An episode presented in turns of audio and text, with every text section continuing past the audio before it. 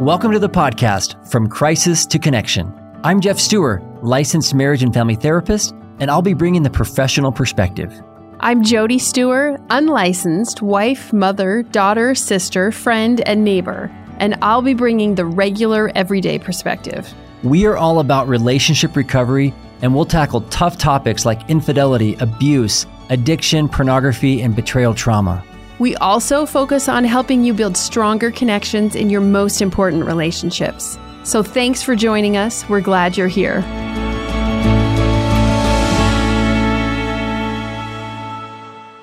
Welcome back, everyone. Yeah, welcome. It's good to be with you all once again. And just like we've been doing the last few episodes, if you haven't heard, we have a private community called Connection Plus. in stereo.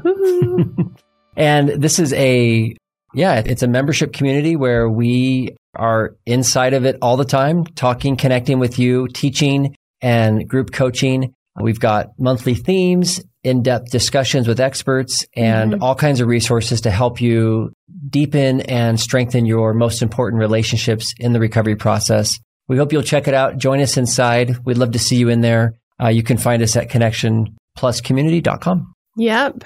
All right, part three. All right. Yeah. Part three. So we're still talking about intrinsic and extrinsic motivation. And today we're going to focus on how that shows up in relationships, Yeah. specifically close relationships, intimate relationships. Oh man! spouses. And do we not just want to motivate our partner to do what they should do? outcomes. I want to be assured of the outcomes in my relationships. I Yeah. married you to get a guarantee that you would do exactly what I think is What- healthy and what right. works for me. Yeah.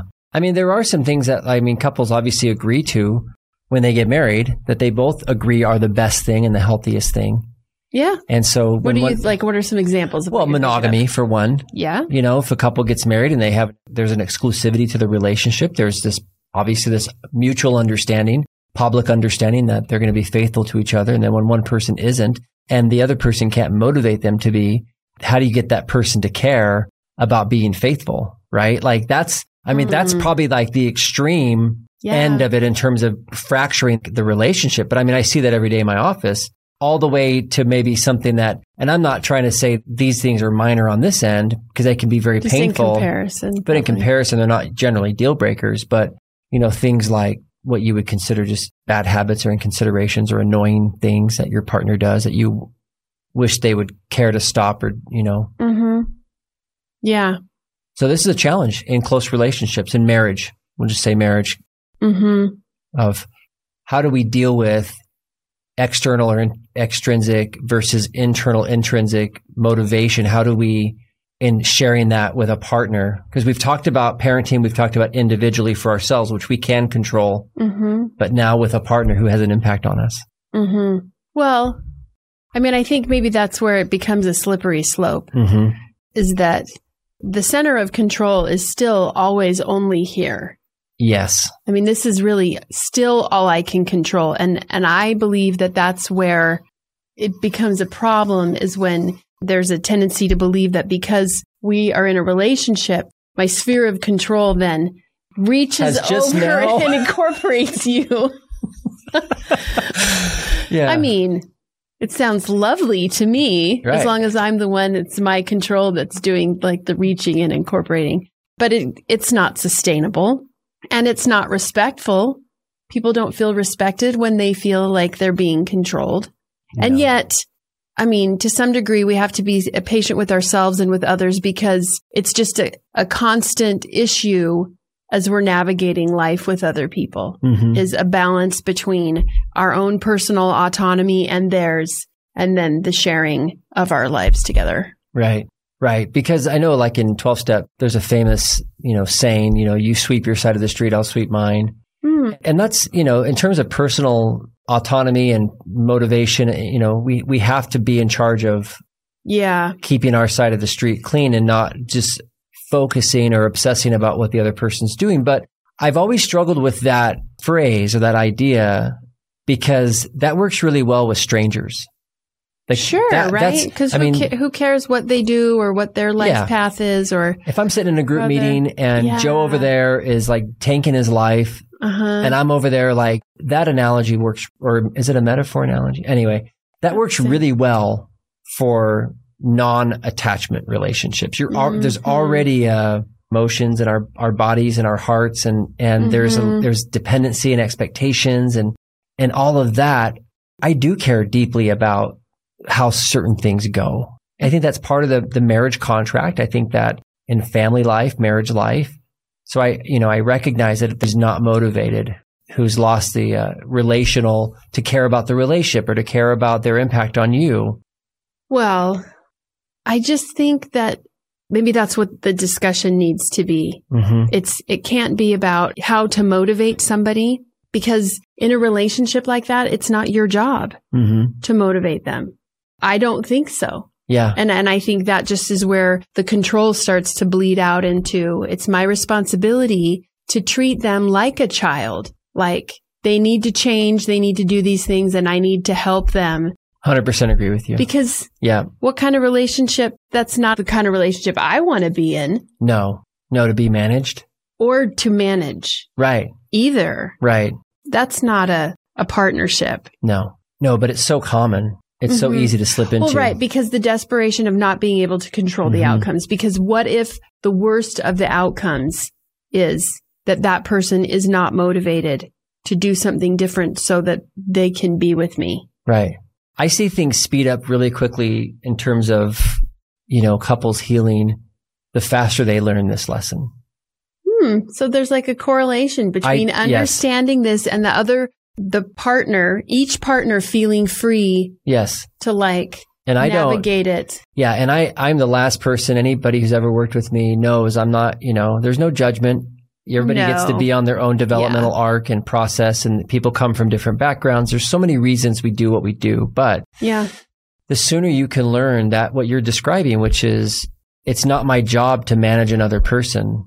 It's my job to manage myself, but I can influence and share and care about and like, you know, honor, use that co-regulation to your advantage in a close relationship, not in a manipulative way, but just recognize and trust and honor that it's active, that it's just living. It's, it's just something that's baked into the, to the dynamic. So for example, if you know, if a betrayed woman, for example, uh, her husband is has been unfaithful or has an addiction or something like that, and and she keeps saying to him, "You need to go to your meetings so that I can feel safe. You need to go do this. You need, you know, X, Y, and Z, whatever it is, so that I can feel safe. I can't feel safe. I can't feel safe." And so she just keeps saying that, or or checking, or Hmm. trying to, you know, lecture, control, boss, all these things out of total trauma and panic and fear. Again, no judgment, but something starts to change pretty quickly when she just says, I'll just use an extreme example. She says something like, I'll be sleeping in the other bedroom.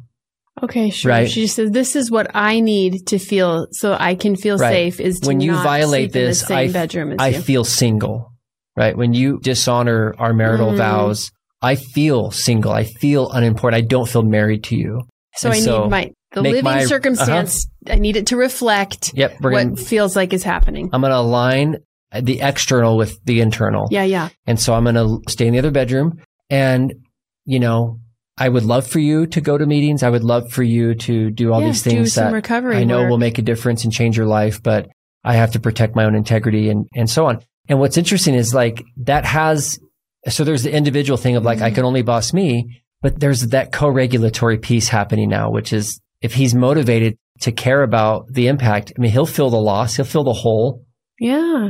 and she'll feel it too, but it just, it keeps that tension there. And I believe that tension can be a powerful motivator to drive things to do something different for that relationship. Now, Oh, which Anyway, I want to point yeah. out. It's a there is a very big difference between what you just described and setting that boundary in order to control the other person's behavior. yes, like on the surface, the physical manifestation can look the same, but if the intent is to get another person to do something specific or not do something specific. you'll never rest. No, No. no. And that you will feel wrong. It might not feel wrong. It might feel safe within the control, the illusion of control, but it won't ever feel settled. It won't ever feel, No. feel like it could go anywhere Right, because it can't. right. I mean, it goes back to that standard old adage if you love somebody, let them go. Like, Man, that's hard. respect Their autonomy. Yeah. Yeah, they are is- a person who can make choices according to their own values. And if Right. that conflicts with yours, even in a part, in a, in a marriage, then you have to start assessing, is this a partnership? Do both of us care? Because I think things happen so naturally when couples first get together and they're they're building a relationship. It's like, oh, we we value the same things, we like the same things. We're we're kind of in sync doing things together until so many they assumptions. until they aren't. yeah. And that can be everything from fidelity, which again is my one end of the continuum, all the way down to how they, you know, spend holidays or yeah. Or take care of their vehicles. right. I You trying to say something? Just had to check that. Sudden that obviously you're not the same person or that you have different levels of motivation or values or whatever.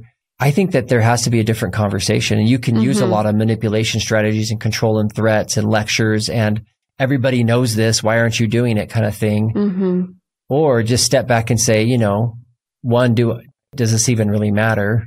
To me, Right. Like, do I even, as a person. let's let's just use your kind of silly example of the car. thing. Okay. You know, if I have this personal preference that all the cars look showroom ready, Right. And like my experience is that the dad is in charge of that, maybe. right? Sure, there you go. But like, you know, my wife or my teenage kids like don't care about it, whatever, at that level. Well, we're not talking about parenting. That's a different conversation. We'll Yeah. go back to just my spouse. Yeah. My spouse doesn't care about it, and she is an adult and is driving her own car and can, you know, mom it out. What do they say, like mom? Oh, There's a funny YouTube video called "Mom My Van." yeah. Anyway, That's right. Look it up. Yeah. It's hilarious. But if that's like her preference, then I can just decide, do I really even care about this? Right. hmm If she's cheating on me, I, can, I have to decide, do I really care about this? Well, I actually do care about that one a lot. Right. Mhm. So like, then I would have to decide what I'm going to do in response to that. With the car thing, I may just be like, I mean, if I care so deeply about it, I'm like, I'm never going to drive your car. You can, yeah, Right. sure. I'm just not going to do that. yeah. It's stressful to me to drive Uh-huh. that car. but then that can give you, a, I mean, in terms of external motivation, intrinsic motivation, like you may never care, even with that external stuff, you may never care to do anything different with it. And so I think in marriage, you, you have to at some level, whether it's a big one or a small one, completely allow the other person to really connect to their values and then watch and see, Yeah, because right? yeah, because otherwise all you will have is the illusion of something. Mm-hmm. It won't be for them doing what aligns with their values and you doing what aligns with your values. If I track my spouse and I confront them and I like require them to be faithful to me, I'll actually never really feel the fidelity. Mm-mm. I'll never really know that they're faithful to me. Right. because it's not honest and aligned and, and I haven't really surrendered it. That is a Mhm. scary thing for so many Oh. of us. Yeah. Yeah. Terribly, terribly painful. And it has an impact and we have to speak to the impact and we can share that and try and have influence and talk about it, which I think Mhm. we should. It's our right to do it as a spouse to say oh, this, for sure. this feels this way to me. This impacts me this way. I have to make decisions based on this, but Well, which should connect with what somebody else values. And if Mhm. you are married to who you think you are married to, when you say, when you do this, it is very distressing to me and it affects me in this way. If they are who you think they are, they will care about that. mhm. But they need, they need to be able to determine if Yeah. they, maybe they aren't who you think they are. Maybe they aren't who they have claimed to be yeah. all this time. Or maybe they haven't had a chance to even consider what they think or what they believe or- Mhm. or, tune in to what their values are. I think in a marriage, I don't think it's healthy to just passively assume everybody's going to like align their values or that everybody will figure it out. I think, I think it's an opportunity different things have different meanings to different people. There's like a lot of that nuance Mhm. for sure. But on a basic level, many, many, many spouses value treating their spouse with respect yeah. and cherishing some of that relationship. hmm And so when the spouse says, this is really hard for me, you know, is there room? Is there Yeah. room? You go, I guess you have to determine that. And it, it might also depend on how often the spouse says, Oh, and this is hard for me. Oh, and this is hard for me. Oh, and I failed to mention that is also hard for me. So there's so many factors there. Yeah. And then sure. you, yeah, then you bump into, you know, I, I don't like feeling control. I mean, that, that's probably Yeah. another conversation for another day. We'll have like, that conversation Yeah. later. yeah, we'll definitely have to cover that one. But yeah, motivating another person, I think it is the right and privilege of being married to somebody that there's an invitation to influence each other. Mm-hmm. I believe that. Mm-hmm. I think that that's part of why we give ourselves to another person in marriage Mm-hmm. so that we can support each other and grow and, and sometimes have hard conversations about things that maybe don't feel right. I've certainly grown and been challenged so much in 26 years with you from things you've brought up, observations, things that have impacted you. And I think that those are important things. So I don't think it's, I don't think that we should uh, like avoid, you know, I guess what we would call the external factors of that, Yeah, they're important. of being able to say this stuff Mhm. does affect me, but threats, coercion, you know, ultimatums, those kinds of external things like that to me are not effective because I love what you said. You don't, you can't trust the outcome ultimately. Yeah, yeah. You're just using it as, as a tool to control. To get so an outcome, As yeah. long as you're getting the outcome, then, I mean, you know what you want. You're getting what Mhm. you want because you're putting those things in place. Right. And I think if you're married to somebody, you're working with somebody who cares about understanding your experience, their own values, and they're trying to improve and align things and overcome marriage. And it's rich. And that's two people growing and impacting each other. hmm And I think that some of that will build on itself, like we talked about in the previous episode, and create upward positive cycles Yeah. that are self reinforcing. Yep. Yeah. Where you can see that you can be competent hmm and it increases your confidence and, and, And yeah. And the partner also probably responds better sometimes, right? yeah. So I think that, that, I don't think that's a bad thing to say, to say like in this attachment relationship, like, you know, when I slow down and listen and I spend more time and you feel closer, then that's motivating maybe on an external level initially, but then it feels good internally. So you keep doing it. And so these things, I think, as, as we influence each other, they, you know, they do, I believe that the ones that um, feel good eventually start to self reinforce. hmm But they happen organically. They're not contrived. No. They're, because there's space, there's space for each partner yeah. to discover where their personal experience is, is lining up and it, is it going in a way that Yes. they feel good about or want it to go. I mean, that's the kind of relationship you want to have. Yeah. Well, and part of why I was just kind of laughing for there for a second is because it also takes a long time to do it that way, Oh, it does. right? Yeah, it does. Like there's nothing, if you want results, go ahead and threaten. Yep, Yep. I mean, They're quick. you could scare You the light, yeah, scare the daylights control. out of somebody and probably get some results pretty quickly. But Yeah. if you really want to have influence and, and stay attached and connected and feel respected, it's a long conversations. Hmm Yeah. Repeated conversations probably. And it's a long term play for sure. So yeah, anything else we want to cover with that? I think that that I think that's all right. Yeah. And um, as always, on social media, if you have other comments or questions or input on this stuff, we'd love to hear from you. Yes. Drop, always. Us, drop us a line, DM Mhm. us, let us know what you think.